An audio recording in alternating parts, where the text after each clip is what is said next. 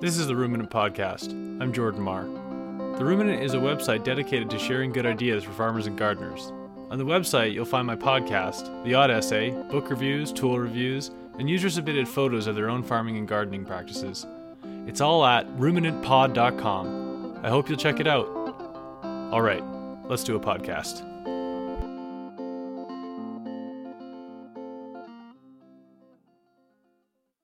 All right, everybody. This episode features my conversation with a friend, colleague, and a bit of a mentor of mine. And I'll let her introduce herself. My name is Heather Stretch, and I am a certified organic farmer on Vancouver Island, uh, near uh, sell into the Victoria area. I've been farming for, I'm going into my 14th season, and uh, I sell my produce through a company that I co own called Saanich Organics, and I am also the co author of a book called All the Dirt Reflections on Organic in this conversation, Heather tells me about how she got into farming, and we discuss some of the considerations that go into starting your own farm, some of the regrets she, regrets she had or things she would do over. And we also talk about farming apprenticeships. Heather has hosted apprenticeships and she's also had farm hands. And so we talk a little bit about the difference she sees between the two, some of the considerations that go into applying for and finding a good apprenticeship, and also things that she thinks all of us farm hosts should be considering before we host an apprentice. I think this is going to be a good conversation for those aspiring farmers out there, but also those farmers who host farm labor or host apprenticeships and, and uh, are interested in hearing someone like Heather's perspective on on some of the things to consider to to ensure a good apprenticeship. So that's all I need to say. Let's get going on the episode. Here's my conversation with Heather Stretch. Heather Stretch, thanks a lot for coming on the Ruminant podcast. Thank you. Heather, I've been really excited to talk to you today because, well, I guess I first met you in around 2007 when I did an apprenticeship at a farm near yours on Vancouver Island. And I got to know you a little bit over the two years I was on the island, and I have to say I came to respect you a lot in terms of your your farming practices and business practices. And so, and I also learned that you have a lot to to teach uh, other farmers and young farmers, and I'm I'm hoping we can uh, we can ask you to share a little bit today. So for I guess I guess to start, Heather, maybe you could just tell me a little bit about you know how and how and why you came into being a farmer and primarily a berry and veggie producer. Uh, I I came in my my entry into farming was, I think, perhaps entirely unique. I've never heard anyone who has exactly the same story as me. I was uh, living in Edmonton, Alberta, where I grew up. I had uh, gone to university, done an English degree, had done some other jobs, and I got a phone call out of the blue from my uh, aunt and uncle who live on who lived well at that time they lived in the interior, actually near where you are now, but they owned this property on Vancouver Island. They called me out of the blue, said, "Hey Heather, you're done university. Uh, you know you've been traveling. Uh, what's next for you?" So I don't know. And they said, uh, "Do you want to be a farmer?" And I said, kind of jokingly, I said, "Yeah, sure. You know what are you talking about?" And they reminded me that they owned this property on Vancouver Island. At the time, hay was just being cut off at once a year. They uh, they they dreamed of retiring out here and habit, having a little, you know, hobby farm, growing some cut flowers and whatnot. But the property's 20 acres, and they knew they didn't uh, didn't want or need 20 acres for a, a retirement hobby.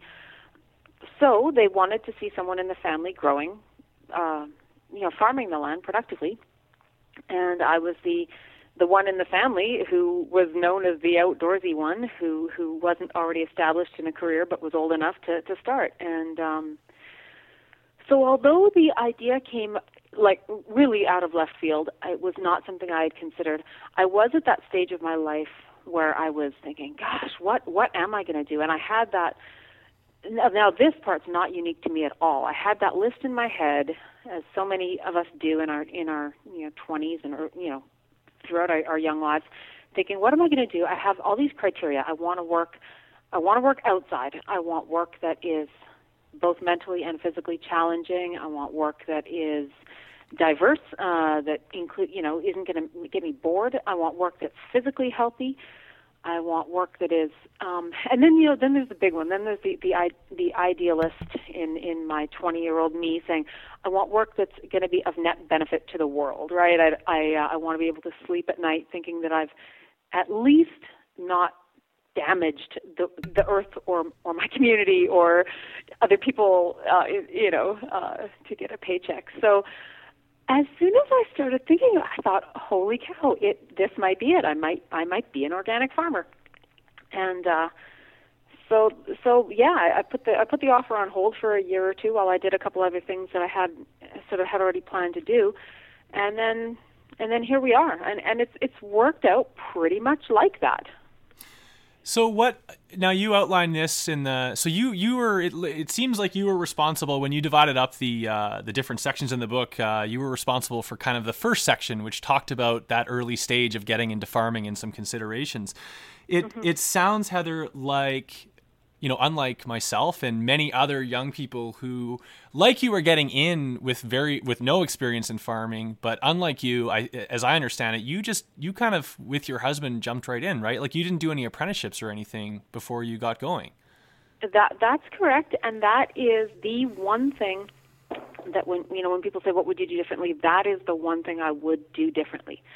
At the time, I was so um, so ignorant, really, that I didn't really. It never occurred to me that that would be a possibility. I didn't know that farm apprenticeships existed. Um, so I moved here. I read a lot of books. I um, ooh, I signed up. This was really important. I signed up for a course at the local community college called Organic Farming as a Business. Uh, it's an evening evening course for several weeks. Through that, I made some.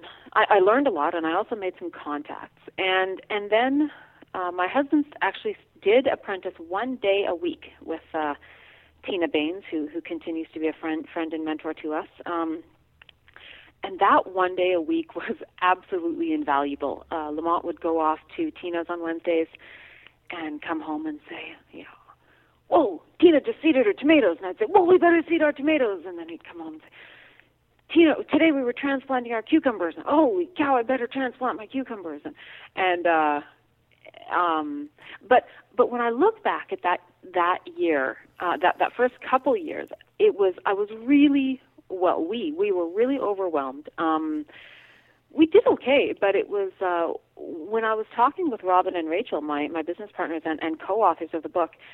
Their memories of their first years um, include a lot of uh, a lot of hard work, some some feelings of being overwhelmed, but also a lot of like real excitement and joy and and and feelings of possibility and and and being inspired. And I don't honestly remember a lot of feelings like that. I remember more feelings of panic and desperation and being overwhelmed and feeling like an, an idiot. and so I think um I think that doing a full season, you know, ideally a full season on farm apprenticeship at the kind of farm that a new farmer thinks they might want to emulate, I think that's just absolutely invaluable. I think that you know, through an apprenticeship, you're gonna. I, I think my own farm would have started out uh, financially, you know, three or four years ahead of of where it where it did start out. Like I think if I could have just apprenticed for a year, my own farm later on would have started making money sooner. I think I would have made made my mistakes on, on somebody else's dime while I was apprenticing rather rather than doing it on my own dime, starting my own farm. So that's that's the one thing. Looking back, I'm like, oh man, I wish I knew enough to know that I didn't know enough to start. But you know, that being said, it it, it did work out. Uh, it continues to work out, and um, and I, you know, I, I don't, I sure don't regret getting into it. So it's, it sounds like, though, that uh, you think the often low financial compensation that comes with many farming apprenticeships is probably worth the money saved later on in, in the mistakes you avoid and that sort of thing if you start your own business. Absolutely. Absolutely. I think, I mean, I think an apprenticeship should be entered into um, with a lot of, you know, consideration and definitely communication with the farmer um, since since most apprenticeships are relatively uh, informal, I think you know the communication with the with the mentor farmer is absolutely essential. You need to know the, the farmer, the mentor needs to know what you expect out of the experience, and so therefore, the, you know, the young farmer needs to know him or herself what what they want to get out of the experience, right? Like if they just come in sort of vague, oh yeah, I think I want to apprentice on a farm, and the farmer and the farmer may be kind of vague on on what they're planning to teach. So I, I can see how in some circumstances it could end up feeling like um, the mentor farmer is just e- exploiting cheap labor. If if if that's and I think that that is a that is a, a risk for sure. But in a but in a good situation, and I think in most situations, um, the, the the apprentice can end up getting an education that is, you know, the value of, of many many years in in in an institution, um, you know, either for free or or maybe even getting paid to do it. You know, so I think that just strictly on a financial basis, even if the even if the stipend that the that the apprentice gets is low or non-existent, it still could be absolutely hugely financially financially beneficial to get that that education for free. Now that being said, you know I, I do have to reiterate that the communication between the mentor and the apprentice is super duper important. Yeah, I would agree. And actually, I was going to bring up this topic a little later in the conversation, but since we've kind of found our we found our way to it, I think we can we can stay on this for a bit, and then I'll come back to uh, to your your farm and your book. But um, mm-hmm. I did want to. I mean, I, first of all, I have to agree with you that I think not all apprenticeships are made equal, and I say that as someone who mm-hmm. did two apprenticeships and has and has now hosted uh, for two seasons, uh, hosted apprentices.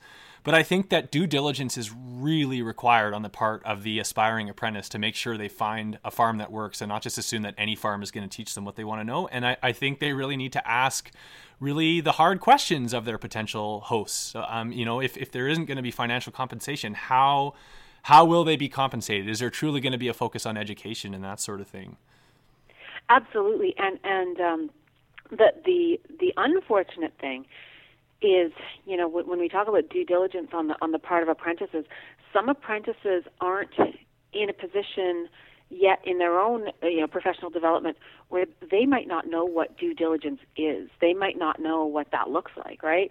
Um, they they might not know what questions to ask, and, and they might not, sadly, be listening to this podcast. I, hope, I hope they all are. Well, but, what what what questions? So it, it absolutely.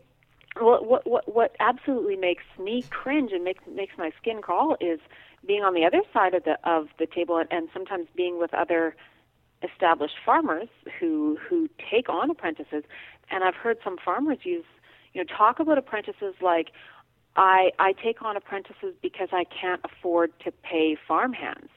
And I just like, ay, ay, ay, that's that should not be the equation. Yeah. I, I don't think I think I think now as an established farmer, and here's sort of my my my two pronged approach. Um, when whenever I talk to anyone who like potential apprentices, I, tr- I try to do a bit of education there about about what kinds of questions they should be asking of their mentor farmers, and um, uh, and one of those, one of those, I think, real key questions, I think any apprentice should ask their their potential mentor uh, for references. I think that um, the farmer should check check references on the on the potential apprentice, but the potential apprentice also really should speak to former apprentices and find out what their experience was.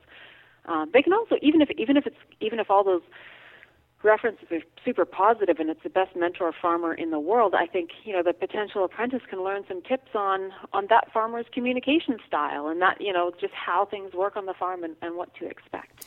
Um, and then when I'm talking to established farmers, I mean I think it's absolutely crucial that as a community of farmers, I mean we are going to absolutely shoot ourselves in the foot um, if we if we don't treat apprentices well collectively and and and for me the decision like I have both hourly paid farmhands and apprentices on the farm and I have had some years where where it was only uh, hourly paid farmhands.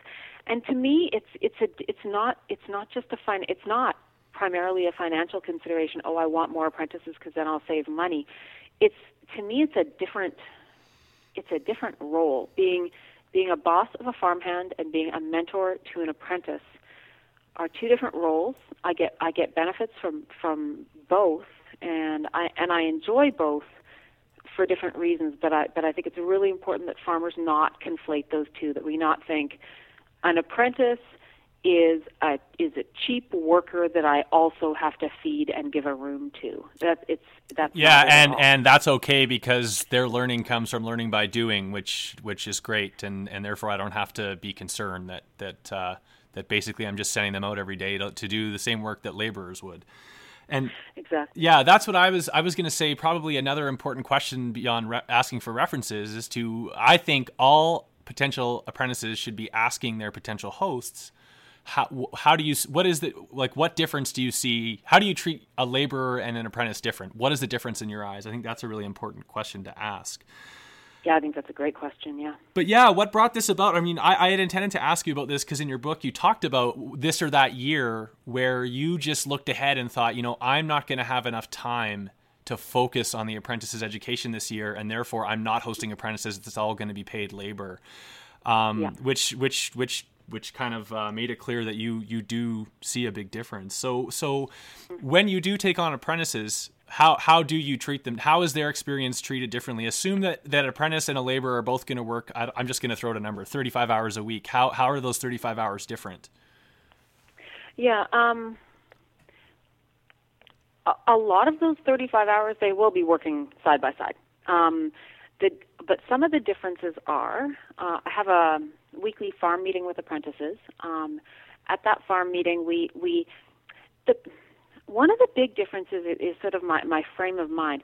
I really encourage apprentices to think of um, our farm. I, I, I encourage them not to think of of it as you know Heather's farm that they're working on, but I encourage them to think of it as our farm. So that the weekly farm meeting, together in collaboration, we we we discuss what happened the week before we we together come up with a to-do list for the coming week. Um, and then on on a very pragmatic level, when it comes to dividing up, okay, who's going to do what, apprentices more or less get first first choice. Um, if there's some some sort of smaller, more diverse tasks that are um, th- those the apprentices choose those first.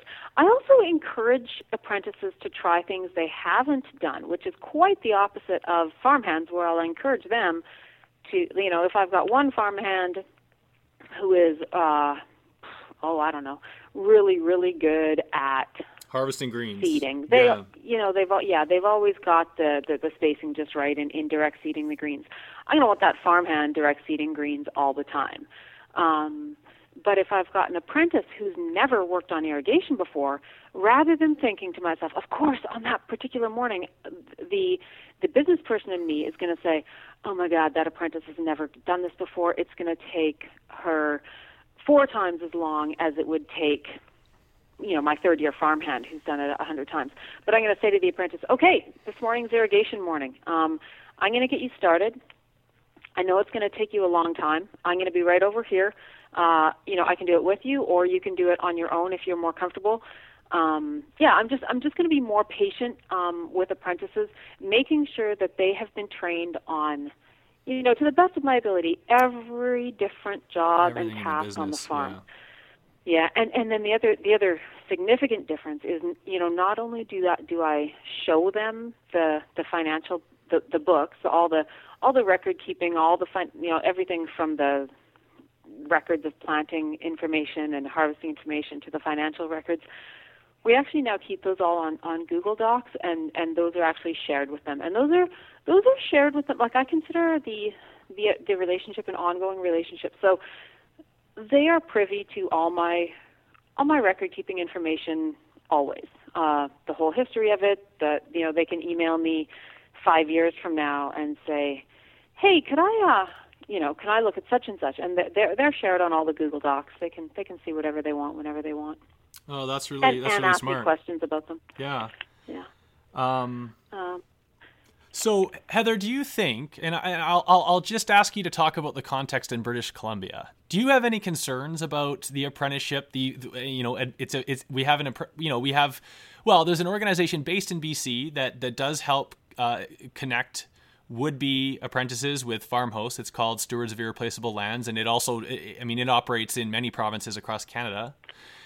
Uh, but in BC, it's it's fairly prominent. There's there's probably about sixty farms or at least fifty farms in BC that take part. Do you think we have? Do you think we have some problems, like in terms of how apprenticeships are being structured on farms? Do you think that the majority of farms approach it like you do, or do you think there are do you think there are too many farms that are treating it more like a cheap source of labor? I I really don't know how to answer that. I I I haven't talked to enough apprentices um, to know. I, I, I guess I um I I know that there are some problems, or I uh, I should say I'm I'm guessing there are some problems.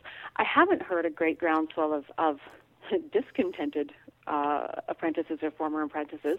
Mostly the the apprentices in my circle, who who you know apprentice on farms near here, are are really seem to me to be really very happy and very engaged. We do. Uh, oh, that's another thing we do around here is um, once a month there's workshop. There's a, apprentice workshop days where uh, all the apprentices from the farms in the area are invited to come to one farm, and there's usually there's a workshop on a particular topic for half the day, and then a work party uh, on that farm for the other half of the day, and a, and a potluck lunch. And so there's there's sort of a community of apprentices around here who who meet at least once a month, and often at other you know social things and markets and whatnot. Um, and that's and that's a, a more formal once a month formal learning day. Um, and my experience in those is is it's usually you know a table full of pretty happy, satisfied, engaged people. So in our immediate community around here, I I don't think there's any big big crisis of uh, of abused and, and neglected apprentices. You know, that being said, of course, it's not it's not some kind of utopia. I'm sure that that that these are are, are open issues. Um, so on the, I don't know. I think on the most, for the most part, it's from my very very narrow perspective here. I think it's mostly working. That being said, I'm I'm both concerned on the one on the one hand that that apprentices that that that, that be the case everywhere that apprentices aren't uh, used as cheap labor. But on the other hand, I fear part of the reason that I think that's crucially important is that I fear if if apprentices aren't treated well, that um, a system that is really, really valuable and for the most part works really, really well could become threatened. Um, if you know, if if, if former apprentices uh, were ever to start, you know, suing uh, their host farms and say, you know, I'm I'm owed I'm owed wages for work that I did, or if um, well, that, oh, that's that's it, I guess it, that's the primary concern. I mean, we had that one instance yeah. of that last year on, on Vancouver Island.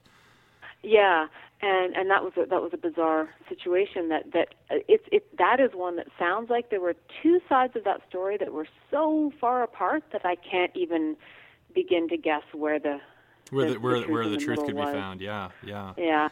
Um, and and and then my other concern is that people that that there may be a movement to sort of start start a solution that may be may may may destroy a really good system. Like if like if a bureaucratic or like a more sort of institutional solution. Like I've heard it batted around. Oh well, we should we should improve apprenticeships around here by doing some kind of like formal partnering with a with a educational institution so that there's more formalized you know curriculum based learning to make sure that all apprentices are getting you know getting a, a truly quality education out of this and that may have some merit but um, I'm really concerned, and I've heard this concern from, from, from apprentices. I've heard this loud and clear that that if apprenticeships end up being linked to uh, universities or colleges or whatever, that they're going to have to pay. Like what what now they might get a, a monthly stipend for.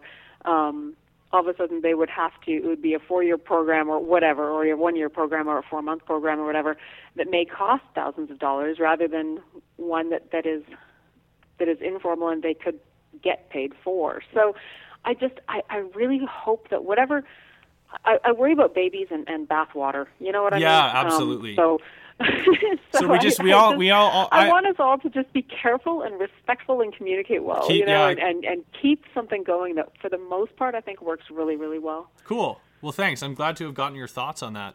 Let's uh, let's bring it back to your farm and the early years, and let's talk about some of the mistakes that you've identified you made that you would you would uh, you would change. So, um, first of all, you and your husband Lamont, uh, how much land did you decide to to start with in terms of production? Oh man, um, the whole property is 20 acres. I I want to say in that first year we plowed up probably about I don't know five or something, and we probably ended up planting like maybe one. I'm, I'm, I'm, these numbers are kind of I'm pulling them out, out of my hat. I can't remember exactly, but but the, but the moral of the story was we plowed up way more than we should have. Um, I had no idea. I had no idea how much work it takes to maintain a very small amount of of land once it's turned. Um, and at the time, I, our equipment was, uh, you know, a rototiller, wheelbarrows, hose, um, and so we didn't. Um, and you know, land once it's been turned, if you don't get cover crops plant, if you don't get anything planted in it, of course, weeds move in, um, and that's a bit disheartening. Well, that's what's funny. So, what's funny, Heather, is that when I was up, when Vanessa and I were applying for our first apprenticeship, we almost, we pretty much, in looking at the farms um, that were advertising, we ruled out pretty much any farms. Keeping in mind we came from a non-farming background, and so we had really kind of uh, old-fashioned ideas about what a farm looked like. So we ruled out any farms that, that were like one and two and three acre market gardens. We didn't want to, you know, we wanted to be, and and because we had this idea that that couldn't be a real farm. And I know. Well, you know what I did? I thought so. So this this whole property, as I say, 20 acres.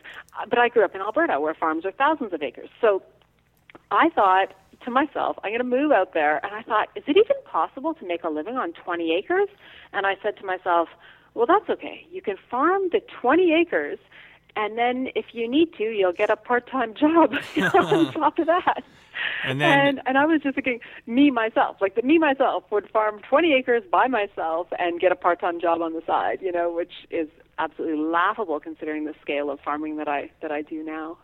Yeah, and I mean that's the same for us. I mean now we're we're we're gardening on about one and a half to two acres. Um, but anyway, there was a quote. You have a quote in your book. This is almost a quote. It's but I'm gonna have to call it a paraphrase. Um, we started our farming career feeling as though we were out of control, and it took five years for that feeling to abate. And you attribute a lot of that just because you started out with too much land, and um, it just overwhelmed you in the early going. Mm-hmm. Yeah, I think that's true. Um, and, and and I could have uh, lots of things I could have done differently if for some reason I had wanted to turn that much land.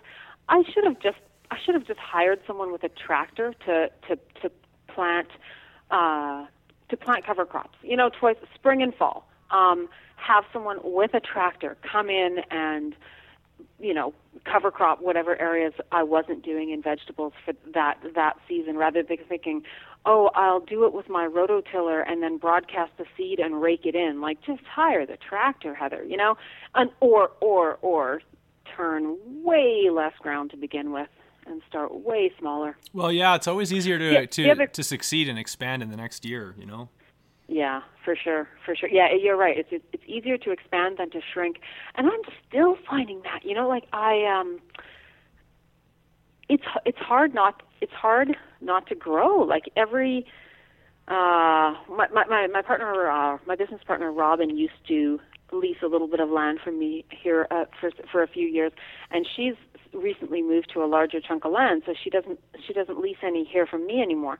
So I had this, you know, three quarters of an acre all of a sudden of turned, irrigated, good to go ground available to grow in, and it's so hard for me to be like, Heather, just put it in a cover crop. Unless you're planning on hiring more labor, there you don't have more hours in the day. So, but it's it absolutely kills. Like when I'm doing my crop planning, I'm like, ooh, but I've got that extra quarter acre over there. I could, I could just put in some whatever. And I, it's so hard to remember that it's not just put in some whatever. That that every every square foot is is is minutes in your week. You know. Mm-hmm.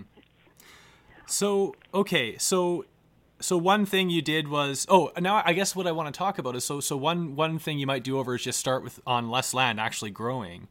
What about yeah. in terms of like I won't ask you to comment in terms of what what you did wrong, but in terms of initial investment, and I realize this is a hard topic because every farming context is different, but what do you think? Could we try and get a ballpark of what you think, you know, a new farmer should spend in their first year. So let's let me set some some kind of context. Like let's say it's just it's a mm-hmm. lease, so you're not factoring mm-hmm. in farm land costs. Okay, uh, you're on some lease land. You're starting out, and you don't really have anything, and there's not a lot that's being offered from the from the farm. I mean, what what kind of money do you think uh, needs to be spent in a first year to get ready for production? Oh, if you were, I don't know, if you were starting on an acre, uh, vehicle's another big one. Um, if if if you're only starting on maybe an acre or so, if if you happen to have like a a station wagon, maybe maybe maybe you can make do with that. But don't hesitate to rent a truck when you need one. Don't hesitate to to you know pay the money to have someone with a dump truck bring you loads of compost for whatever you do, don't think to yourself, well, I know, I'll just put some Rubbermaid bins in the back of my station wagon and and drive back and forth getting amendments or whatever. Just um, you know, don't don't nickel and dime on things like like renting a larger vehicle to to bring in your amendments. But but yeah, so so vehicle. If you have a pickup truck, you're you know you're ahead of the game. Um, so well, I'll leave vehicle out of it for now. Mm-hmm. Um, but really like on an on an acre you don't need a I don't know may, maybe maybe a thousand bucks for some irrigation to get started maybe uh oh I don't know about how much deer fencing would cost for an acre but but price out your price out your irrigation price out your deer fencing absolutely fence before you before you plant a single seed um and then because you know what here i'll just probably a, ro- a rot- rototiller and yeah. I'll just interject and say one reason I'm asking Heather is my own sense from my own experiences that that Vanessa and I underinvested by a, a lot when we started because we were so oh, okay. we were so scared of taking on debt w- without a proven you know success or business model or anything. And I regret mm-hmm. that greatly because the amount of efficiency we lost by not investing in good irrigation, by not investing in you know the right kind of soil working tools. I mean, the first year we were hand mm. building most beds. I mean, it just we were it was right. we were so inefficient. And I guess the point I like to make, and I'm right. wondering what you think, is just that that I I tell, I mean. I think it's really important to figure out where the sources of inefficiency might be and then do not hesitate to spend money to avoid those inefficiencies. Yes, absolutely. But I would I would temper that a bit by saying, you sure don't want to buy a tractor and then figure out you've got the wrong you know that that actually you want to make your beds wider or narrower or different or whatever so so i'd say yes but but maybe invest some of that money in your first year in in renting or hiring other people to do work for you like um I, uh, but yeah, there, hire but there, hire someone else, hire someone else to do tractor work for you until you're sure what kind of tractor you want. Um, but but but buy a tiller. You know, don't don't don't bother, don't think you're gonna hand dig all your beds. Um, right. And that, no, yeah. I think that's good advice. I think that's a really good point that, that it's not until two or three years in you really start to figure out the model that you want to follow and how you lay out your garden and stuff. Mm. But, uh, but, but I, I think that still speaks to what I was getting at, which is just don't be afraid to spend that money to, to hire someone else to do, to, to come in and, and turn some soil Absolutely. and that sort of thing. And and the other thing is the other thing that I think that a lot of us have struggled with is especially as brand new people who who came into it without background, not without growing up on farms, is that the you know the fear of feeling stupid. I think I think a lot of times that you know held me back sometimes from hiring services that I really could have needed. Partly maybe because I didn't know those services existed, but also partly because I kind of thought that that the I don't know the excavator driver would laugh at me because I was a 25 year old girl who didn't know what the hell she was doing, you know, and that's okay. Like now I'm like, who cares if I look stupid? I don't I don't care at all. And and you know what? No nobody who you're hiring is going to laugh at you. It's like you're hiring them. Yeah. That's that's what they're there for. That's what they're there for, you know? And they of course they have expertise and they will if you if you hire someone with expertise and ask them questions, they're going to they're going to enjoy working with you. They're going to they're going to enjoy imparting their knowledge. So, so but, you know, don't be shy about that. I think you're right. The majority won't laugh at you, but I think you, when you're coming from the non-farming background, I think it's inevitable you will get laughed at a bit by certain people, and I think you just really need to oh, you yeah. need to check your ego at the farm gate because you're going to eat a lot of crow in those early years. I think you know. Yeah, but but I but I, I don't think it's like the, I don't think it's a trade. Like I don't think it's people you're hiring who are laughing at you. I think it's like your neighbor is probably laughing. Your neighbor's laughing at you for not hiring help. You know what I'm yeah, saying? Yeah, no kidding. no yeah, kidding. You you are going to get laughed at, and and and that's and that's okay. You know, laugh at yourself as well, and and that's okay. So that about does it for part one of my conversation with Heather Stretch. You can hear, you will hear more from Heather in an upcoming episode.